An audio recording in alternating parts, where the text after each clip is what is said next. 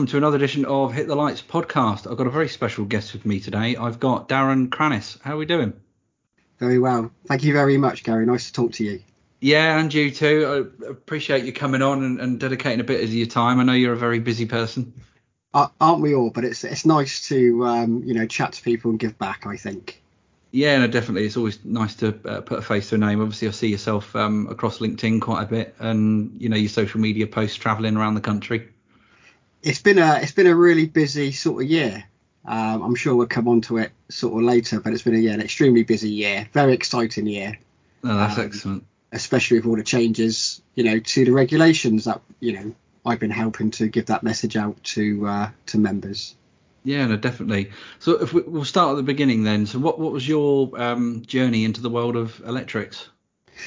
Well, I was always electrically trained. I had a, an interest I, I guess, from from a dad.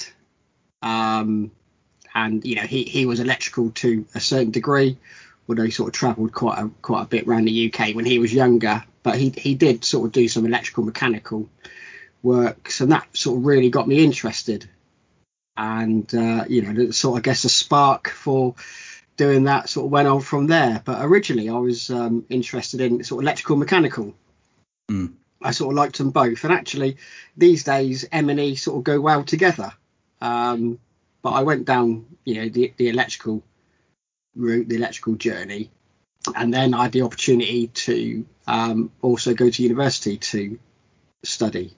Uh, and the course I really wanted to do was like um, mechatronics, so electrical mechanical, but they stopped doing that the year I went. So I, I chose the electrical route just to gain sort of further knowledge in that. So, you, so you didn't enter via an apprenticeship route then? You you went through uh, secondary edu- or further education? I I done that after. I was literally trained before. Oh, okay. Um, sorry. So you did do a like a, the yeah. formal kind of let's say apprenticeship time served sort of thing. And and yeah, and then I had the uh, you know the opportunity to go to university and and study further. Um, I know a lot of people in the industry obviously may look at HNCs, HNDs, and go on further. I was given an opportunity at the time um, to go and study further further education up at university, which I really enjoyed. Yeah, no. So you managed to get the support from your employer at that time, then, or, or did yeah, you self fund? Uh, part partly both. Oh, okay. Partly both. The um, I worked for um, Motorola. All right. Okay. Uh, back in the day, and um, they had a, had a, had a funding program, so they they part funded part of that as well. Oh, okay. Well, that's it's always good to get employer support when doing further education. Yeah, we're going back to when fees are, are nowhere near what they are today. There was still the introduction of of fees, um, but they, they were very small comparison to what they are. What they eleven and a half thousand pounds a year today. Something like that, um, yeah it was all sort of means tested and, and accommodation was much cheaper, you know, 20 odd years ago. So, um, you know, what they contributed basically paid for our halls of residence for for the years I was I was at university. So every little helps, but it was certainly I think an easier journey mm. to fund back then compared to now. So d- during that period, then, did you keep on the tools? Like you're saying, you halls of residence. So did you kind of stop working during that period of time? Uh, d- during holidays, I went, I went back on the tools. You know, that was that was part of the agreement as well, which was mm. great because in the holidays, you know, you can just get paid, and you can go to university and effectively, you know, still well, you get a contribution to while we were there. So uh, it, it was the best of both worlds, really. I didn't have to worry about finding a job in in the in the holiday times. No, yeah, yeah, it's an ideal scenario, isn't it? The, the, um, so when you finished your um, further education, did you continue with Motorola or did you um, seek employment elsewhere? No, I um I sought employment elsewhere. The the industry took a bit of a downturn sort of during that time, uh, and they and they weren't taking on you know the sort of graduate engineering roles at the time. Um, it was just on that cusp of sort of 2G, 3G, and um, the whole industry was sort of, I guess it's that sort of year 2000.com just after, well, it was actually several years after that. It just, it was in a bit of a lull. Mm. So they weren't taken on. so I went into sort of the um, the IT and services and design market there. Okay, so you um, took up a, a, more senior role uh, on the design side of things then from then on. Yeah, I went into that thing more more infrastructure design on on that. You see. All right. Okay. Did that present any any challenges for you at the time? No, not really. Um, but I think just after a sort of period of time with that, about ten years, I was I was doing that for. I just found out I had sort of no love for that anymore, and that's when I came back into the electrical industry. All so right, that would have been um, April sort of 2011 when I decided that I would come back into the sector. So what uh, was your next step then in terms of um, career progression? Well, I've been out obviously for several years. Um, so I spoke to some people and uh, I went to work for a company and, and you know topped up my training because obviously regulations had moved on Mm. over the years, as uh, as we well know now. But um, so I went in just to join join a crew, um, a local engineering firm, and to, to get that experience back on the tools and tools, and also uh, update update my knowledge for going forward. Mm. So did you um, undertake design roles or anything like that? You know, did you progress with with future companies in that manner? No, the, the firm I work for gave me the opportunity to work for them while I was then just upskilling again.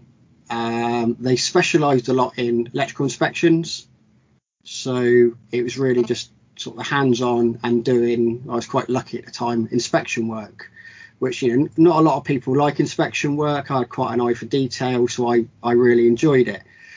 But with them, they um, they done some several large projects. Um, and I, I've had this sort of discussion before with others that you know a lot of electrical contractors are brilliant at doing electrical contracting. Um, they sort of become accidental business owners, Mm. And sometimes these large projects, if you get too involved yourself, soak up all your time, resource, and development. And by that I mean business development. And they sort of let the ball rock, you know, ball drop. And after these sort of big projects, there was no work. Right. Okay. quite- Yeah. quite lengthy projects. So we all got laid off, and that's when I started my own firm. All right. Okay. So that that would would have been, I assume, quite a big jump at that time. Maybe. Um, how how did you find setting up your own business at that time? Because I think what did you what was that around 2012? Was it? This was yeah, 2020, yeah, 20 April, sort of, wow, around at the start of 2011. You see, Mm.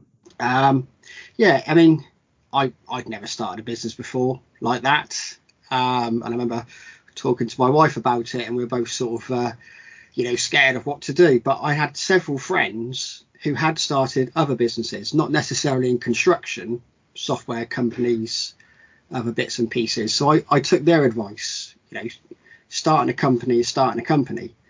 Um, and they all pointed me in sort of similar directions.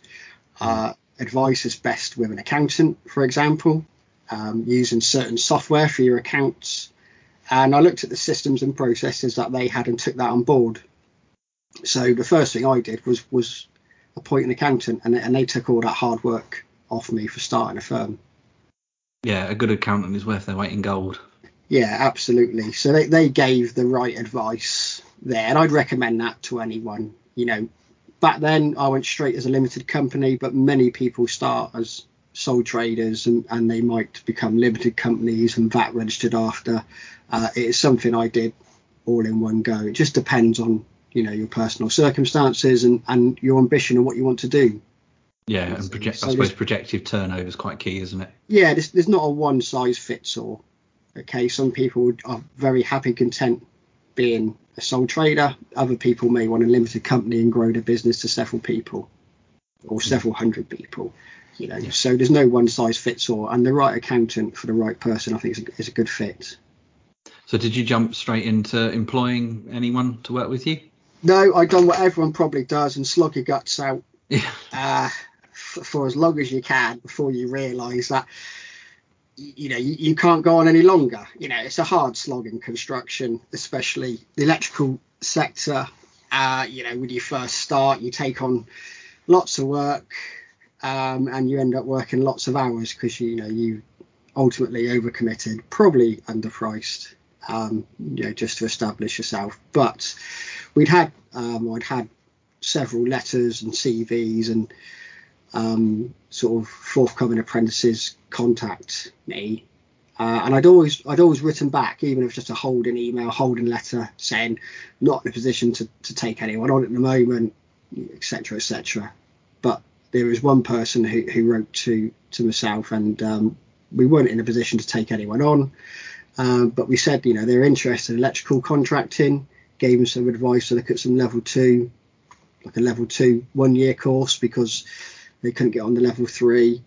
Um, and halfway through that course, we contacted them back and said, you know, would you like to do the level three apprenticeship with us?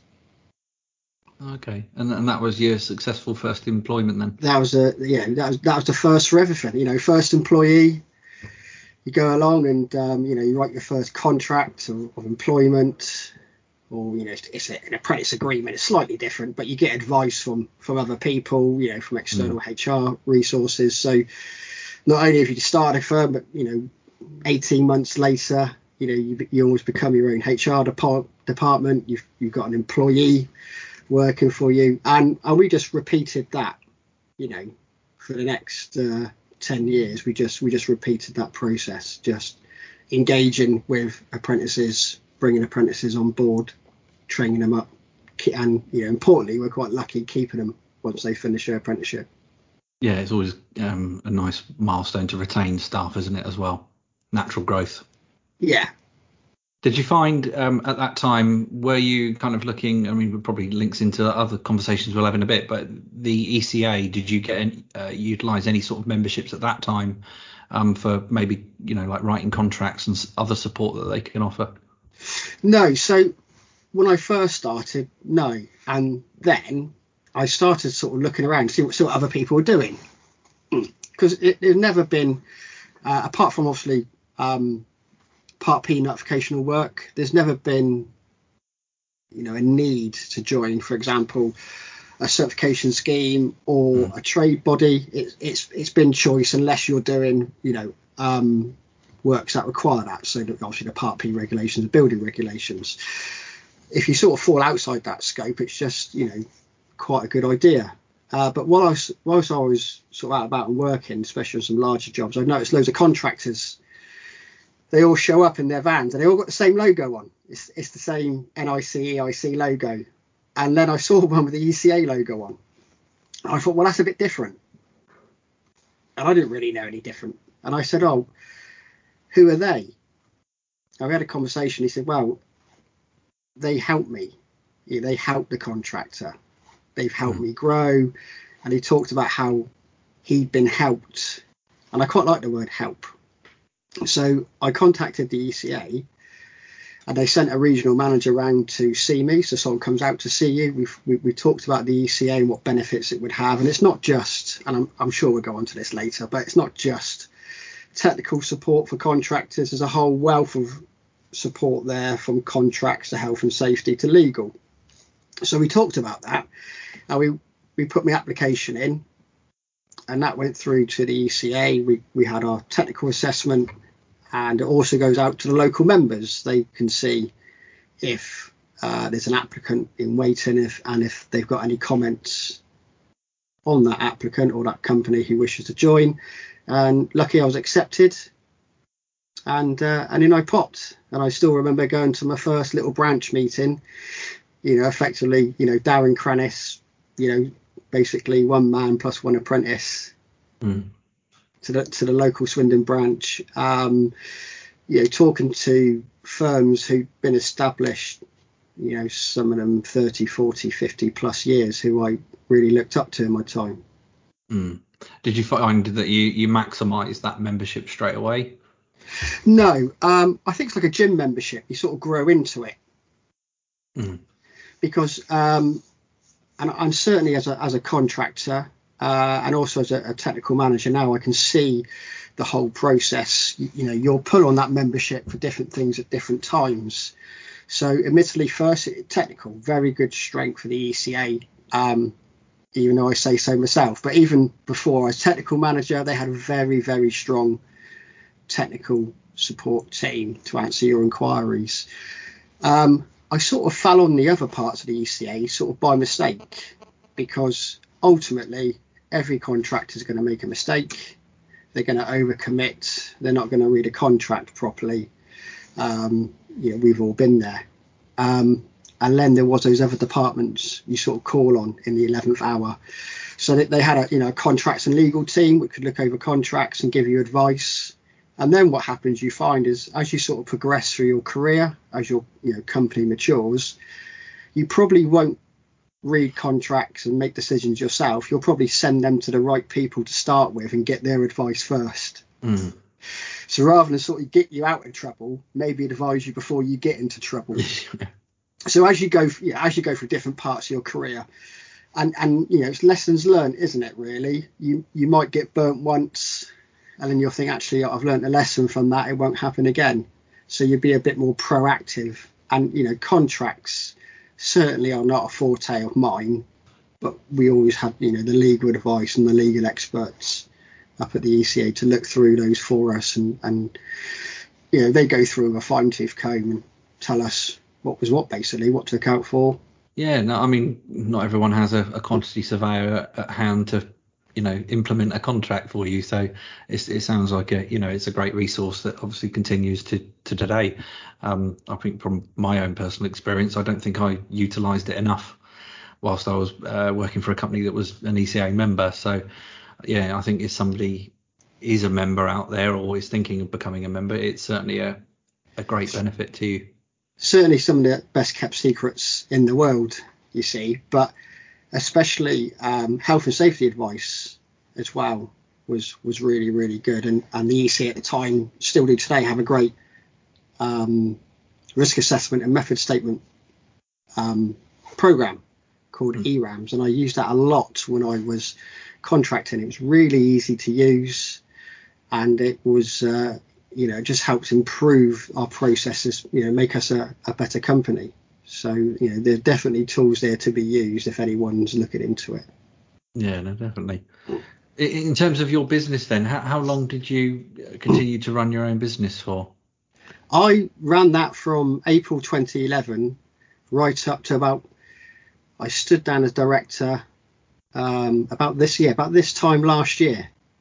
Oh, so fairly recently then. it was, yeah. I joined the ECA in February this year, so February 2022. But I stood down as director from my firm uh, back in December and handed that over to my wife Kerry. Uh, yeah, she features on one of the earlier episodes that we've recorded. So we've got, just to just to link the two. Kerry's your wife, isn't she? Um, That's right. Yeah. So uh, Kerry was um, um, one of our employees. She was a, a, contract manager for the firm, so she was well versed in in what we did. She looked after some of our our major contracts. So when the opportunity arose, you know, it was a, a, a tough decision. You know, leave effectively a, firm that you love um, to go into an industry that you love.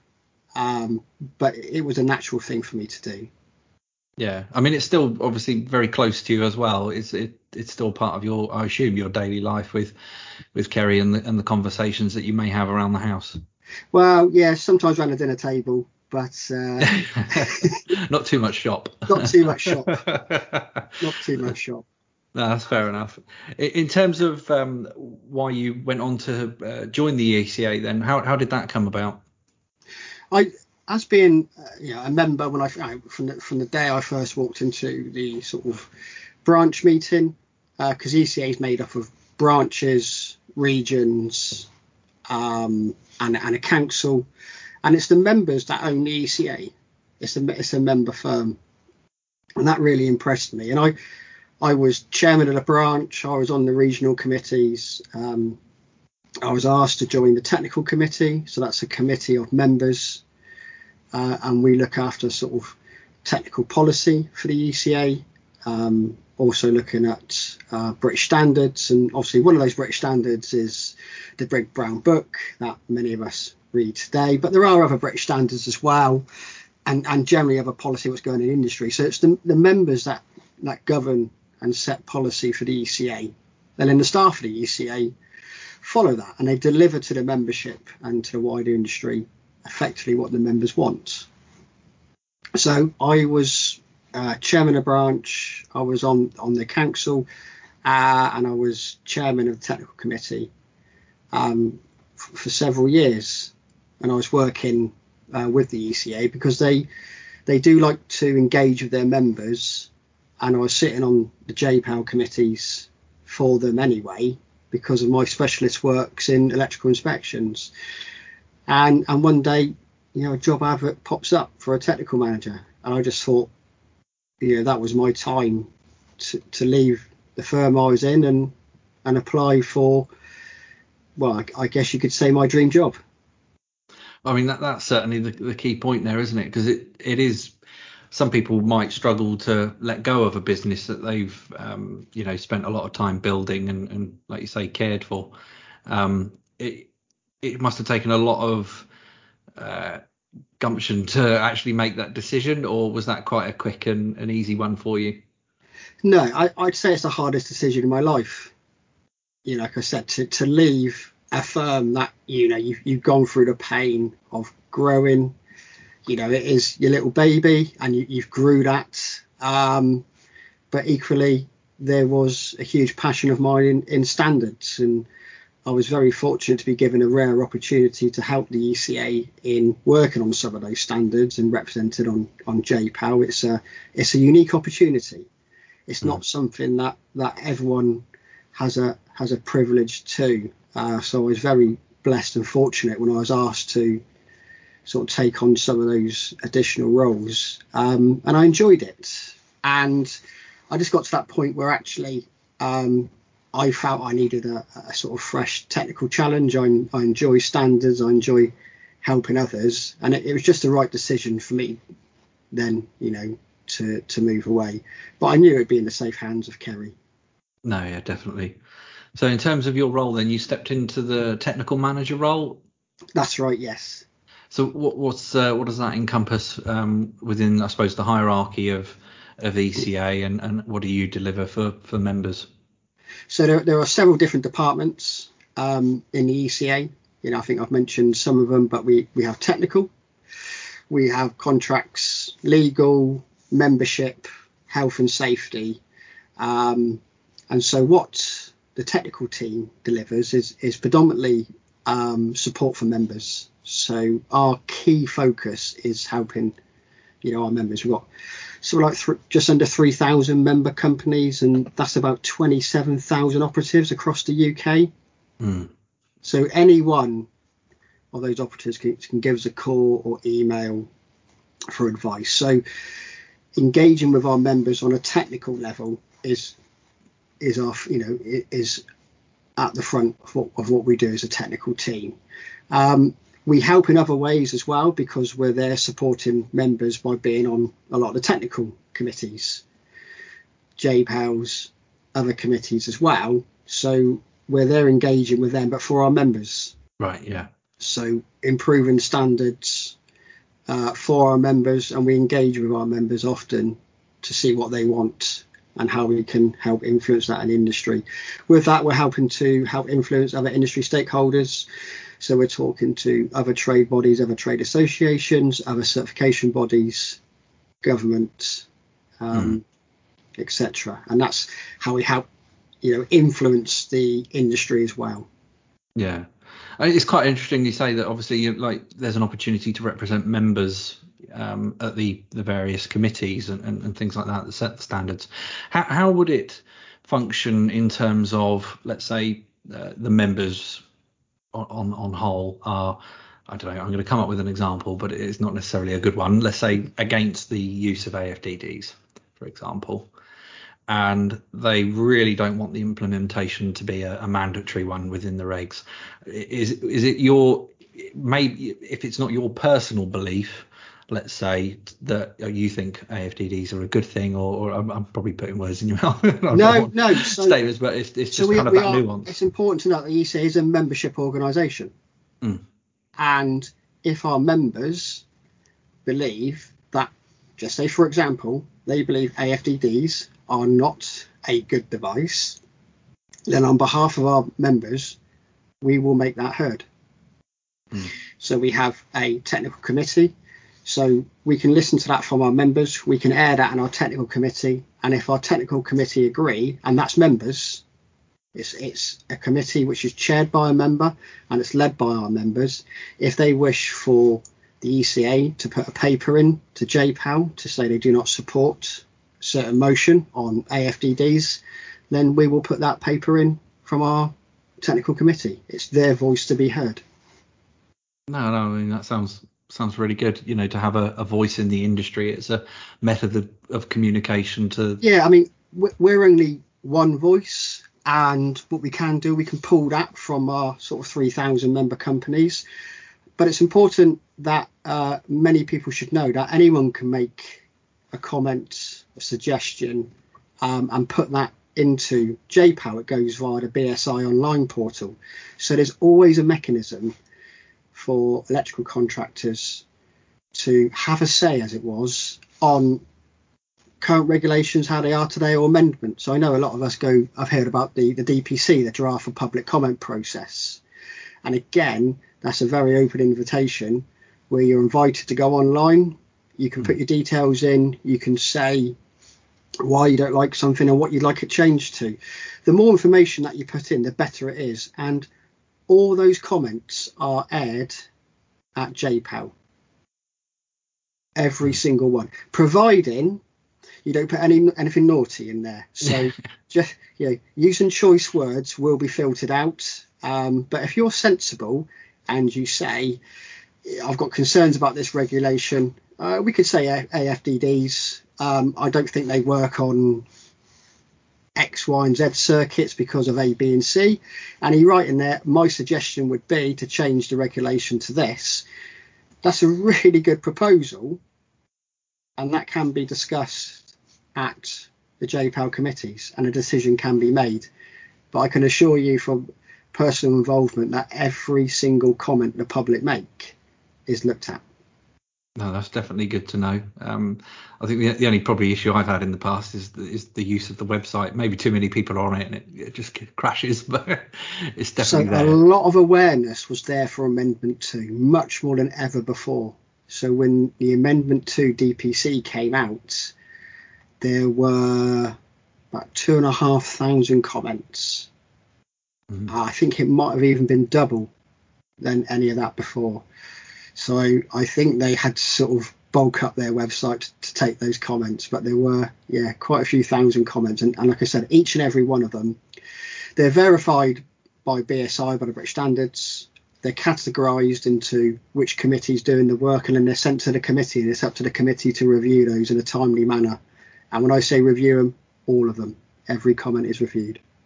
Yeah, no, I mean, I'm, I'm sure um, lots of people listening hopefully will be pleased to hear that. And by the time we have the next amendment coming around and the next draft of public comment, that um, who knows, we'll maybe see that that engagement number double again.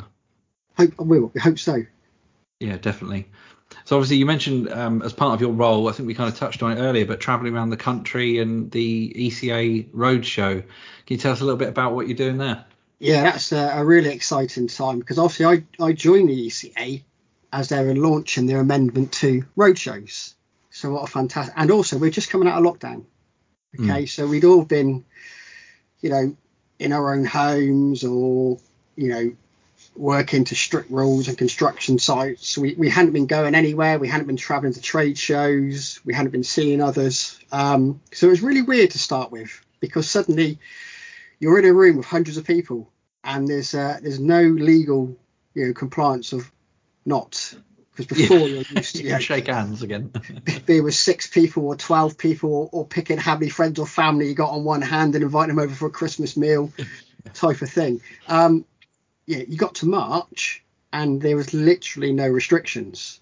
But it was great to see, yeah, we, we, we, hundreds, hundreds at each event we had, and it was delivering the amendment to, you know, update to our members, and it was a perfect opportunity to invite them to several venues around the UK, have some trade shows, some trade stands there. Members hadn't seen other members, you know, for a long time, a good couple of years. They hadn't engaged with ECA staff who they'd probably been working with remotely for a couple of years. So I think it really did have a great impact on our members. Um, and it's really nice to, to see everyone, you know, for, for myself to, to see members all over the country as well. Mm. What, what, what have you learned about the industry whilst doing the, the roadshow? I was I was I was you know pretty in tune with the industry um, before, but definitely different areas of the UK have different struggles. Okay, be it whether it's technical, be it whether it's labour. For example, um, you know, in the in the north of England, they have different sort of struggles to what we might have in the south of England. Mm. So it's nice to learn on reflection that, you know, where I'm predominantly from the south on the M4 corridor, it's a bit different when you go up to sort of uh, sort of Leeds way, for example, and different when you go across to Wales. Everyone has sort of different regional variations, as it was. Mm. Yeah, I think we probably forget the impact that being um, close or commutable to London has on has on businesses, doesn't it? And obviously there are major cities, but London obviously probably is an exception. Yeah, one thing you know, I spent a lot of time. Uh, I'll say up north, anything above the M4 is north for me. But uh, there's a lot of uh, large electrical contractors, M&E contractors, you know, all along the M62, Manchester, all the way up north. You see, not so many larger ones sort of down south. So and it's good to go and meet them and, and see their concerns. Uh, equally, go across to South Wales, we learnt their power to have lots of problems with their DNOs, huge broken neutral problems in South Wales. Who'd have thought it? Mm. So it, it was great to sort of see those um, sort of local problems there. Is there um, anything that out of doing the technical side, you think is there one particular key item that everybody is focused on as part of the update? No, uh, technical is very is very varied. So in terms of um, support desk, and we, we man that ourselves as technical department. So you come through to to one to, to one of us. The key things at the moment, I think, are SPDs, uh, AFDDs, protected escape routes, and EICRs. Mm-hmm. They they're the key areas we talk about. We we always talk about EICRs and EICR coding, um, but you know the areas we're talking about at the moment. There's, there's been some changes, obviously, with, with SPDs and AFDDs. So it's just contractors getting clarification on those. Yeah, um, yeah. Obviously, where where I suppose the changes occur is where the most likely confusion will potentially be or clarification required will be. Yeah, yeah. So, what do you think the the next steps for uh, the British Standard, I'll say 7671, um, is going to be? Yeah, that's a good question. Uh, I think where it will be will be in a prosumer area. So we've sown the seed, haven't we, with new, you know, part eight, chapter 82. Um, that's been another big um, we've been delivering net zero carbon messages to all our members. So we've been delivering sort of smaller little road shows, little events, talk about opportunities for the electrical contractor, uh, and also, you know, we've got some campaigns at ECA at the moment about going around sort of net zero carbon. That's an exciting time for electrical contractors. You know, no more is it just sort of, you know, 1882, we changed gas street lighting to electric street lighting. We brought out the first four page regulation book, you know, amend, well, first edition, 1882, the first edition came out, and it basically said, you know, when you're putting up lighting, don't kill each other. Yeah. We're, we're up to 600 odd pages now, but now we've got the prosumer section. So we're, we're moving now to decentralize our energy. It's now looking at an individual level. Solar, battery storage, electrification of heat, electric vehicles, all those tied in together. Um, so where the regulations need to go is, is, is, innovation. So they need to embrace this new technology. Uh, what was really good, obviously, was internationally, and that's where our regulations come from, from the 60364 series. They recognise that prosumer installations were coming in. And bear in mind, regulations change probably what every four to five years. Mm. So it's ideal that you know part eight came in and chapter 82 came in to give you you know to sow that seed to give you sort of basic information going forward. I can only see that getting bigger, and I and I think the regulations will possibly change to to reflect new technologies. Yeah, and definitely, yeah, the technology is just moving so quickly at the moment, isn't it? Do you, do you think one of the kind of things when I was looking at the, the solar and battery elements, do you think we're going to end up moving back towards DC installations within homes? Do you know, we may well do. A colleague of me at mine has been to a recent office where the entire floor was USB C. Mm. So the only outlets on desks was USB C. Kind of makes know- sense when you think about it, doesn't it? Yeah, and I know I come from I also come from a data center experience. There's a lot of DC in the telecommunications market, you see, but yeah, I think there's going to be probably you know low extra low voltage lighting. I think we're going to see a big change in the next five to ten to twenty years on you know what we use in our homes, and because of that as well, I think you've noticed as well, you know, apprenticeships and training is is changing and it's changing. You know, there's a, a domestic electrical apprenticeship now, and that's focusing around really all this this prosumer opportunities, this integration technology. You know, it's all got to be done right. Homes are going to be very different built now for the next 20 years. I suppose this, I'll offer the question in, in both directions, but what do you like or dislike about the electrical industry? What I dislike, race to the bottom. Yeah. Yeah, I always and so, a keen eye for safety. If it's worth doing, it's worth doing well. And I understand there are contractual constraints, but the race to the bottom is a very bad thing.